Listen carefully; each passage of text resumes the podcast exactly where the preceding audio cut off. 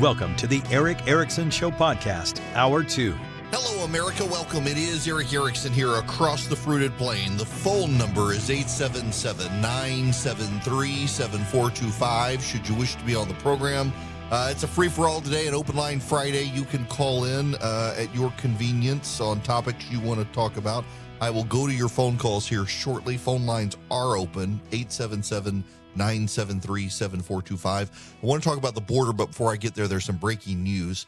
Uh, there has been a dramatic shift in Kevin McCarthy's direction as the deal he's hammered out with Chip Roy has gotten close to finalizing. Uh, notable Michael Cloud and Andrew Clyde have gone to vote for McCarthy. Uh, Dan Bishop and Congressman Brecheen have gone to vote for him. Byron Donalds is voting for him. Anna Paulina Luna is voting for him. Mary Miller is voting for him. Ralph Norman, one of the most important ones, is voting for him. And probably after Chip Roy, the most important one, Scott Perry, the leader of the House Freedom Caucus. So you've got Scott Perry, Ralph Norman, Mary Miller, Anna Paulina Luna, Byron Donalds, Michael Cloud, Andrew Clyde, Dan Bishop, and what is Brecheen's first name? Uh, Josh Breachin. Uh, they are they've all flipped their votes. Um, it's not enough for McCarthy, but it shows a massive movement in his direction. When the leader of the House Freedom Caucus suddenly flips to vote for McCarthy, you know the deal is almost done. And now there we have it. Chip Roy has flipped to vote for Kevin McCarthy. Uh, applause has broken out in the chamber, bipartisan applause, no doubt. Uh, this is the 10th of the 20 to flip for Chip Roy. Um, Chip Roy now voting for McCarthy. Uh, that, is, given he was the leader of the negotiations and the ringleader of the opposition to McCarthy, that he has flipped. Uh, and uh, Matt Rosendale has now uh wow nope he's voted for kevin Hern. oh wow uh the house started to applaud and then he said Hern. uh, but Roy has flipped. Uh, that's the biggest one on the 12th. Uh, Roy was leading the negotiations. So it looks like there has been some real progress made in this deal for McCarthy. He will probably now become Speaker. And in so doing, uh, conservatives will have gotten a ton. It's actually very good. Uh, now, well, there we go. Congressman Self of Texas has also switched to McCarthy. So uh, you've got 11 flips now for McCarthy. The vote is still going on. And um, we're going to see how this continues to play out. Okay. I want to talk about the border. The president of the United States, because Republicans have taken the House, is finally taking the border seriously.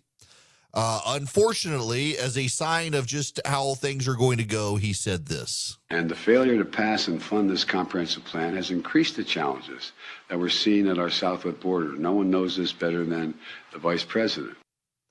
Ah, uh, the vice president. The vice president.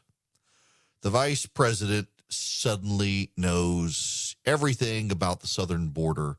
At least that's the way that Joe Biden claims. Do we really want Kamala Harris to be the one in charge of the southern border? And now, Deep Thoughts by Kamala Harris.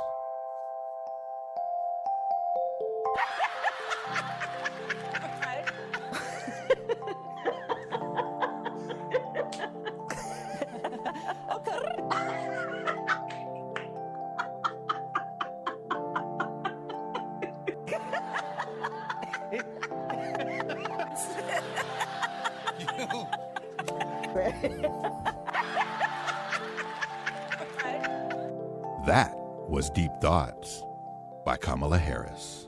And that's who Joe Biden says uh, knows the border better than anyone. He's also announcing a new plan to stop the surge. Secretary of Homeland Security Mayorkas will detail these actions very shortly after I finish at Homeland Security. But here's one significant step we're taking. Over the summer, we saw a huge spike in the number of Venezuelans traveling through, uh, through Mexico and attempting to enter the United States without going through our legal processes. Res- we respond by using uh, uh, and ensuring that there are two safe and lawful ways for someone leaving the country to come to America. That was one of the reasons you, uh, you were proposing. First, if they're seeking asylum, they can use an app on their cell phone called CBP1, O-N-E, CBP One, O-N-E. O-N-E. That's to spell it out, not the number one. To schedule an appointment at a port of entry and make their asylum claim there without crossing the border unlawfully and have a decision determined by an asylum officer do they qualify? There you go. Uh, he wants. He's got an app. That's right. There's an app for the poor migrants who are trying to cross the border, so they can do their amnesty application and the like online. Uh, doesn't sound like a very serious plan. Meanwhile, you've got the House Republicans thinking they want to impeach Mayorkas. The U.S. Supreme Court has done Joe Biden a tremendous favor by keeping Title 42 in place. Title 42 is the executive order by Donald Trump saying there was a COVID crisis, and because of that crisis, uh, we had to keep all of the people seeking asylum south of the border. They couldn't cross the border. They had to hold in Mexico to be processed. Joe Biden's administration hasn't really enforced Title 42, uh, but it had kept it in place until recently, decided to get rid of it. And a conservative Trump appointed judge said no. It went to the Supreme Court. The Supreme Court said, let's hear arguments on it. I think the Supreme Court got this wrong. I got to make a nuanced argument, and I need you to actually listen to the argument. Some of you want to keep Title 42. I would like to keep Title 42. There, we have a crisis at the southern border, and Joe Biden's administration getting rid of Title 42 makes the crisis worse. But I don't think it's the place of the Supreme Court to keep Title 42 in place because Title 42 came about as an executive order. In the same way, the Trump administration tried to get rid of DACA. DACA was the uh, immigration executive order by Barack Obama that allowed the so called dreamers to stay in this country, even if they came here as children illegally. Donald Trump wanted to get rid of it, and the Supreme Court says you can't get rid of it. Uh, I think this is wrong.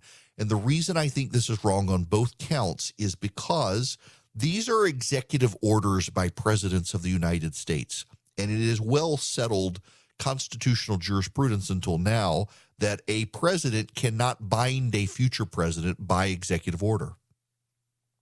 By issuing executive regulations and orders, the presidents of the United States should not be allowed to bind the next president of the United States. One president, because of a change of election and policy, should be allowed to reverse and undo the prior president's policies. For the Supreme Court to say, no, you can't, I think oversteps the bounds of the United States Supreme Court in ways that we sh- none of us should like on a bipartisan basis. You may like the policy the Supreme Court is keeping in place, but that's separate from the issue of should the Supreme Court be able to keep it in place.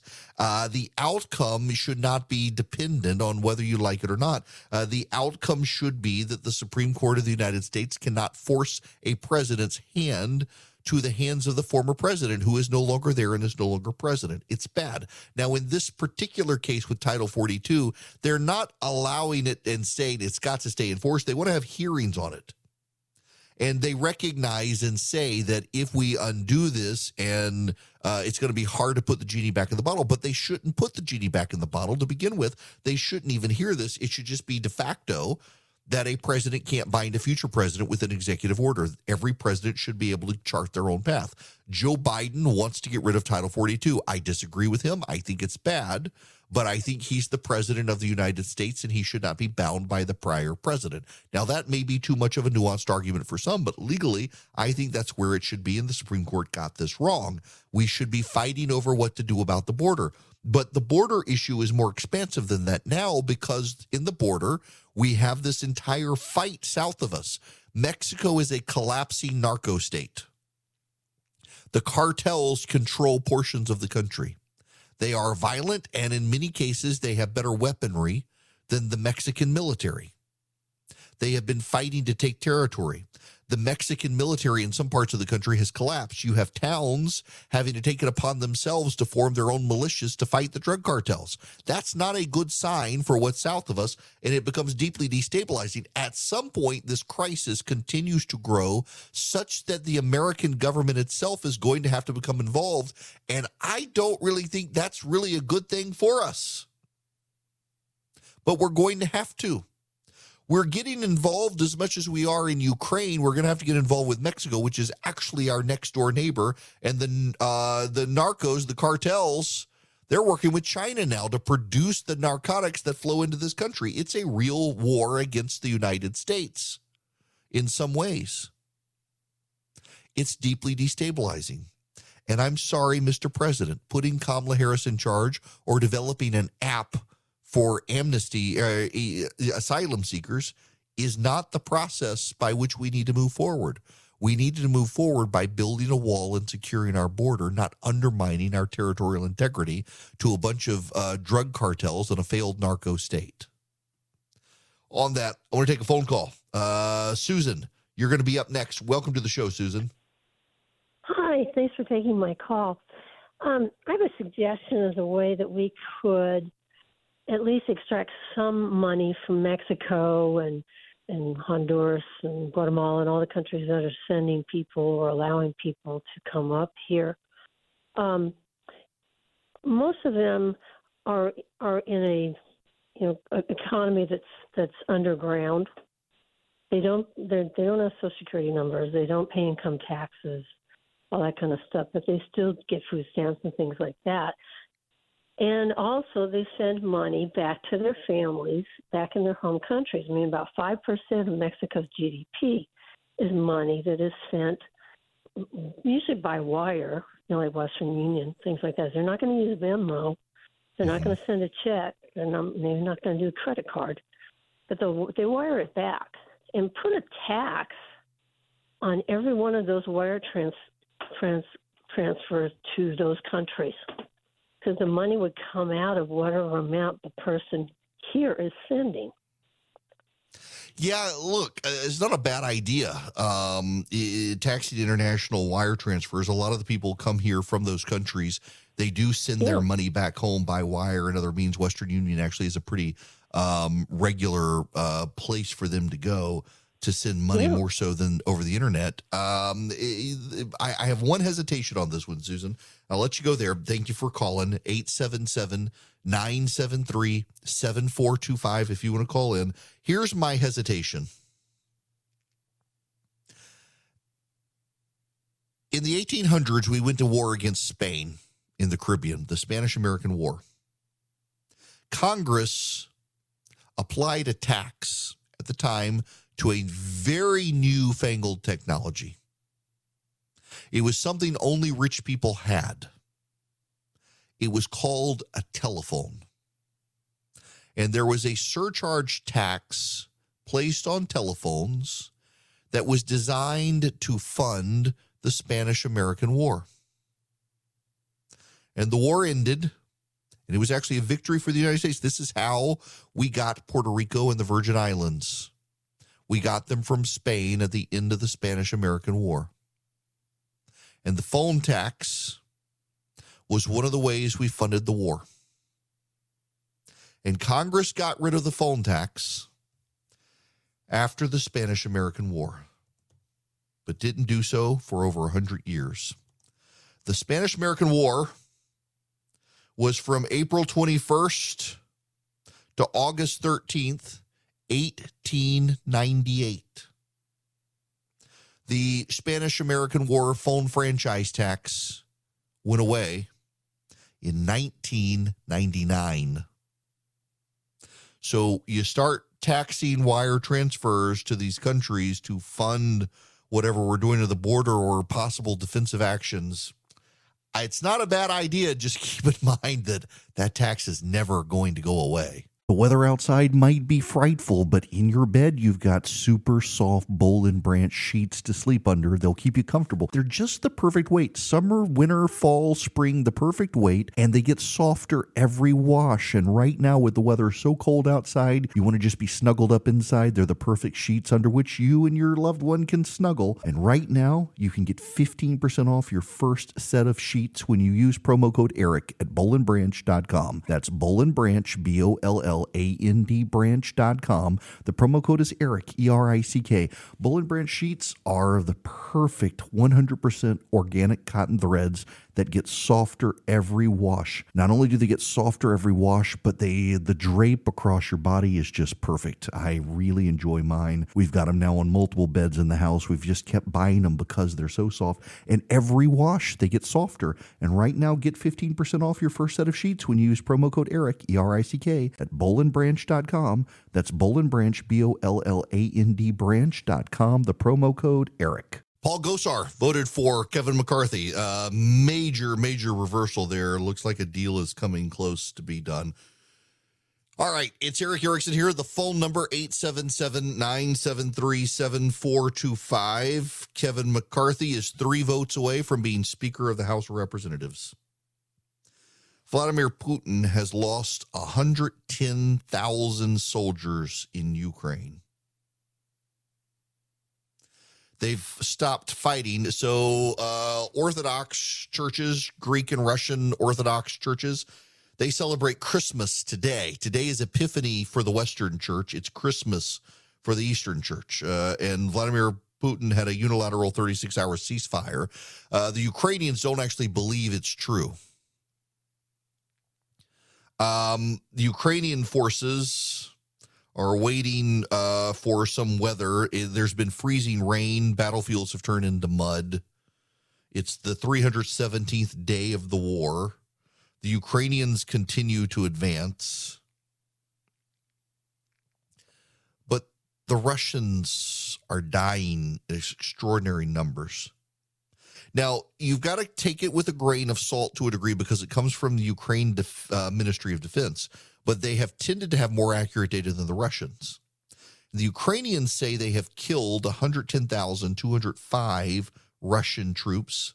They've destroyed 285 fighter, uh, attack bomber, and transport jets, 272 attack and transport helicopters, 3,064 tanks, 2,059 artillery pieces, 6,124 armored personnel carriers and infantry fighting vehicles, 431 multi launch rocket systems, 16 boats and cutters, 4,797 vehicles and fuel tanks, 215 anti aircraft batteries, 1,844 tactical unmanned aerial systems, 182 special equipment platforms such as bridging vehicles, and four mobile Iskander ballistic missile systems, and 723 cruise missiles shot down by Ukrainian air defenses. 723 defense missiles. That one, our um, cruise missiles, is a, a definitely accurate number because the U.S. has been counting this as well. This is a massive loss for the Russians by a Ukrainian force they just thought would fold up, collapse, and run away. It has been good on us to sustain this effort against Russia, which is now dealing with China and Iran. This is destabilizing to Russia's global influence, which is a good thing for us because China's a little more skeptical of them now. This has been good and good on the Ukrainians, and Merry Christmas to them. Happy Epiphany to those of us in the West. My lights have come down officially today. Hello there. It is Erick Erickson here across the nation. The phone number is 877 973 7425. Should you wish to be on the program, I'm happy to have your phone calls. Operators are standing by, or whatever you want to say. uh, layoffs are happening. Um, there is a surprising number of layoffs happening at Amazon, among others.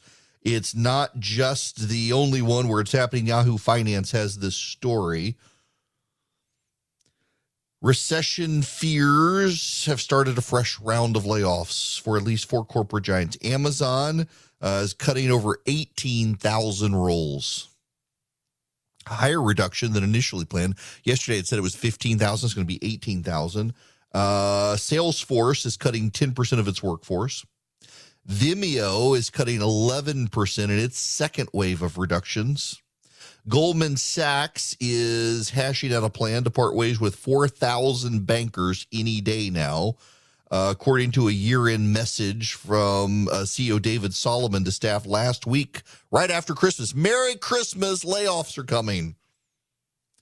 This year's layoff announcements come as U.S. companies grapple with inflation, high interest rates, deteriorating economic environment. Now, that being said, there was some good economic news this morning on jobs. Payroll rose 223,000 in December. Joblessness declined to 3.5%. However, wage gains are easing now, which is possibly going to contribute to a decrease in inflation. So, this is from the Wall Street Journal. The U.S. labor market is losing momentum as hiring and wage growth cooled in December, showing the effects of slower economic growth and the interest rate increases after two straight years of record setting payroll growth following the pandemic related disruptions. The labor market is starting to show signs of stress. 2023 could bring slower hiring or outright job declines as the overall economy slows or tips into recession. Employers added 223,000 jobs in December, the smallest gain in two years. The Labor Department said average hourly earnings were up 4.6% in December from the previous year, the narrowest increase since mid 2021, and down from the mark peak of 5.6%. All told, employers added 4.5 million jobs in 2022, the second best year of job creation after 2021, when the labor market rebounded from COVID and added 6.7 million. Last year's gains were concentrated in the first seven months. More recent data and a wave of tech and finance industry layoffs suggest the labor market is starting to cool. Now, all of this, believe it or not, is actually a good thing in that it might slow inflation to where the Fed wanted, the 2% rate. Alan Blinder in the Wall Street Journal has this piece. Maybe we should start the new year with some good news. Inflation has fallen dramatically. It's not a predict- prediction, it's a fact. With one month left in 2022 in terms of available data, inflation in the second half of the year has run vastly lower than the first half. In fact, and this is astonishing, it's almost back to the Federal Reserve's 2% target. Even more astonishing, hardly anyone seems to have noticed. There's a catch or two or three, which we'll get to, but the good news is that over the past five months, inflation has scrolled, slowed to a crawl.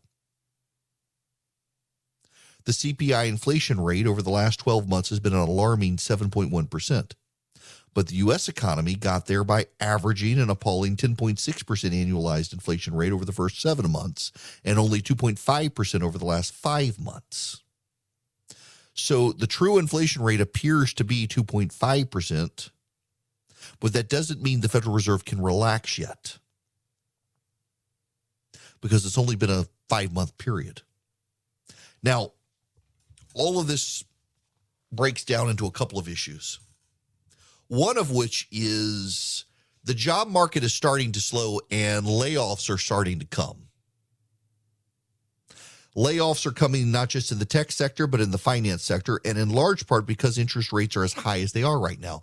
And there is concern among the people I've talked to that if the Federal Reserve begins to cut rates again, which they're probably not going to do anytime soon, but if they did, it could speed things up again. And if it sped things up again, that in and of itself could be fatal to a good economy. There continue to be concerns that inflation is uh, still too high, that it is still affecting the poor the most because of food prices. And the Federal Reserve is probably going to raise interest rates again. Now, here's a problem if they raise interest rates again. Believe it or not, it's actually the rich who are going to be most impacted by the higher interest rates because of their purchases and their spending power is going to go down. They, they won't be able to buy the homes they wanted the furniture they wanted, the boats they wanted, the vacation homes they wanted. Uh, the credit card interest rates will continue to go up. Uh, this will impact the rich who over leveraged themselves when interest rates were almost at zero. A lot of poor and middle class people did not overwhelm themselves with a high debt load. Rich people did, thinking the interest rates are so low, I can manage, I'm getting more from my investments, so I can pay on investments and pay off the debts. Well, now the stock market's not doing so well, and interest rates are high, and people are starting to be over leveraged, and that's going to hurt them. Look, uh, if your interest rate is at 1% or 2%, and you're making 5% of the stock market, you sell your stocks, you're able to pay off your debts pretty easy. But when you're making uh, two, three percent of the stock market and interest rates are at five or six percent, you're suddenly you, you can't make it all work, and you're going to have to start divesting stuff. And rich people have been doing this in ways that are going to hurt them. I'm starting to see, you know, I, I in fact, I'm, I'm having um, my listener Chris, who keeps his, his eye out on foreclosure properties and stuff. If one day I ever want my mountain house up in uh, the Lake Burton area, uh, he was just sending me one um, up in North Georgia I'm not in the position yet, but hope to be. But it's notable to me. I keep my eye in Hilton Head and up in northeast Georgia, Rabun County. Uh, so Rabun County, for those of you outside of Georgia, Rabun County is God's country. It is beautiful. Lake Burton is the highest. It's the first of the Georgia Power Dam lakes. Uh, one day I would love to have, have a house on Lake Burton, but we're talking millions of dollars, millions. I don't have that kind of money. Uh, but I look at Hilton Head too. Hilton Head is my happy place. Uh, every year, in fact, for spring break, we'll do it again this year. We'll go to the beach, get a house on the beach, uh, and we'll get the pool heated because normally in mid March, late March, it's still kind of cold, but you can get the pool heated. The kids can spend some time on the beach. I can play golf and just relax. Hilton Head and Las Vegas are like two of the three places, Lake Burton being the third, where I go and like my brain turns off. I didn't have a restful Christmas. And this is not a poor, poor, pitiful Erick story. No, it's not. It's actually good. But I take the last two weeks off of the year. A buddy of mine long ago convinced me I needed to take off those two weeks. In radio, you have something called the holiday book, and it starts right before Thanksgiving and it runs through the beginning of January. And in the holiday book, no one cares about the ratings. It's an abridged season for ratings. Nobody really cares about it. And so, if you're a radio show host whose performance is tied to ratings, you can pretty much take off the those last two weeks of the year, and it's not going to impact your performance because nobody really cares about it all that much. Unless suddenly you go away and your guest hosts are so good it goes through the roof. They're like, ah, people like your guest hosts more than you.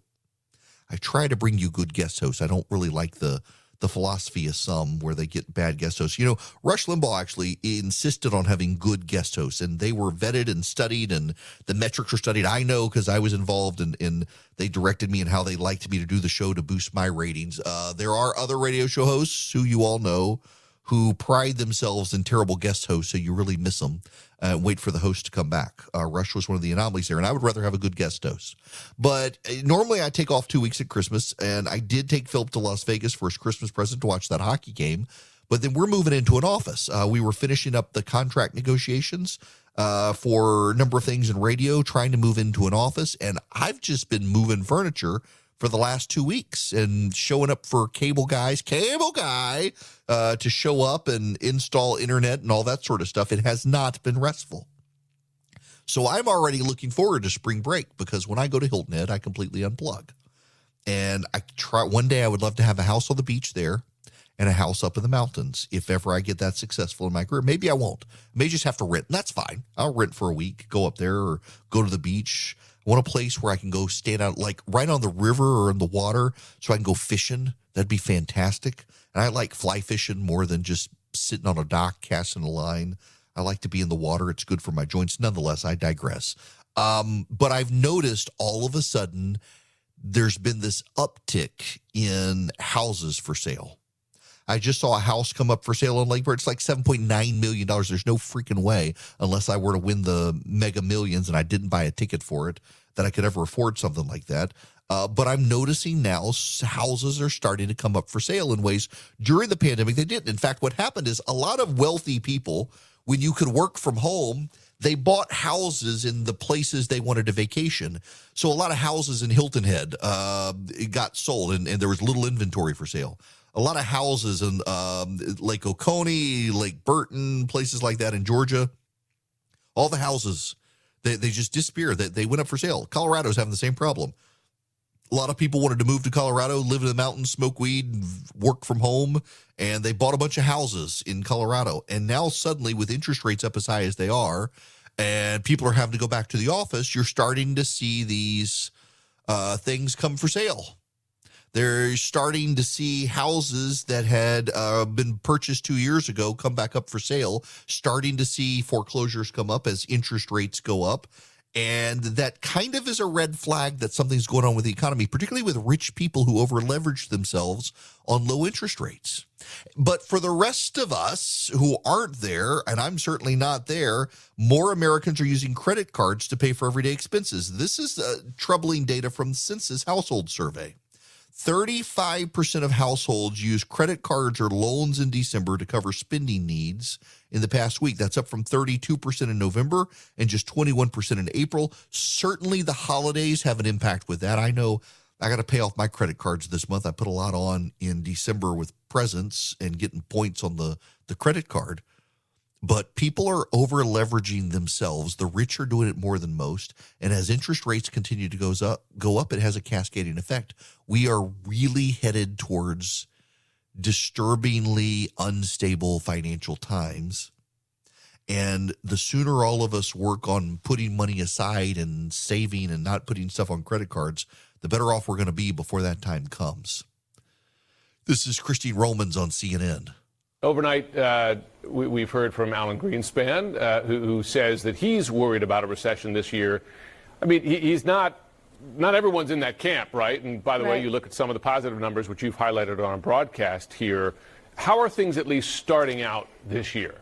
Well, you know, Alan Greenspan, like all economists, doesn't have a perfect record either, but he mm. looks at all those numbers, and he happened to steer this economy to a soft landing in 1999 when we had to raise interest rates. The Fed had to raise interest rates to try to get a hold of the situation. So he's been in this seat before, and he says, I don't think we can really avoid a recession, but no one knows for sure. In the last year, as we know, economists really got it wrong. You know, remember transitory inflation? That was really a mm-hmm. bad call. And, uh, and, and that was really wrong. Um, maybe we heard from Moody's, they're calling it a slowcession. Maybe you don't have a recession, you just kind of grind to a halt here. No one knows for sure. The job mm. market still remains strong. Tomorrow we're going to get that jobs report, Jim. Um, I think maybe it'll be less strong than recently, and that's what you want to see after six months of the Fed raising interest rates. But I would just caution after the last year, no one really knows for sure what 2023 holds. Nobody does know. That's part of the problem. Uh, these things in the past, uh, people have, in, in some cases, been able to predict them, and there's really no predicting uh, the the stable path forward here. There's just no way to do it. We don't really know, and that's going to cause a problem, uh, particularly for people who are planning out retirement. What's going to happen to the markets? What's going to happen to the bond markets? What's going to happen with inflation? It's becoming a real concern for stability in this year, something we're all going to have to deal with. You also have to deal with stinky air. Uh, certainly, Kevin McCarthy needs to fire up an Eden Pure and start over with the air after people been coming in and out of his office. You can too. The Eden Pure Thunderstorm eliminates bad odors from pet odors, litter box odors, smoke odors, musty odors, uh, the odors from mildew and the like. You can eliminate those odors. What you do is you go to EdenPureDeals.com. Don't go to EdenPure.com. Go to EdenPureDeals.com. On the front page of that website, you will see an, an ask for a discount code box, and you put in ERICK3, E R I C K 3. You will get three Eden Pure Thunderstorms for less than $200. One for upstairs, one for downstairs, one for your basement or your attic, your RV, or like me, I keep one in my travel bag. I keep it in my travel bag because it's not that big. It's not that heavy. I can hold it in my hand. I can plug it into the wall or in a car. I can plug it with a USB cable into a USB outlet. Either way, it gets power. Fire that sucker up and it wipes out odors. If you get a rental car where someone's been smoking in it and it stinks, you fire up the Eden Pure walk away for a little while, let it run its course. It works. You get three of them, less than $200, EdenPureDeals.com. The discount code is ERICK3, E R I C K 3. No space, don't write out three, just the number after my name. Go to EdenPureDeals.com today. Hello there, it is Erick Erickson here. The phone number is 877 973 7425 if you want to be on the program. This hour of the program brought to you by First Liberty Building and Loan. Now, this is actually really important and this is like a 15 second plug, but I'm gonna I'm gonna stretch this out for a moment because uh, one the the Frost family they're good people, known them for a very long time, and this is their wheelhouse. We're headed into recessionary times with high interest rates. And if you're a small business, and I don't care where you are, as long as you're in the United States, anywhere in the United States, if you're listening to me in Hawaii, Alaska, Oregon, California, Florida, Maine, Virginia, doesn't matter. The Frost family, they're in Newnan, Georgia. They're not far from me, but they can help you nationwide. If you're buying a building, you're building a building, you want to buy out a competitor, you want to uh, grow your infrastructure, you want to buy a franchise, expand a franchise or something. A lot of big banks right now are telling small businesses no, no, closing their door in the face. First Liberty can help you. They make their own decisions. It's not a good fit for everybody, but if you're a small business and you're interested, reach out to them.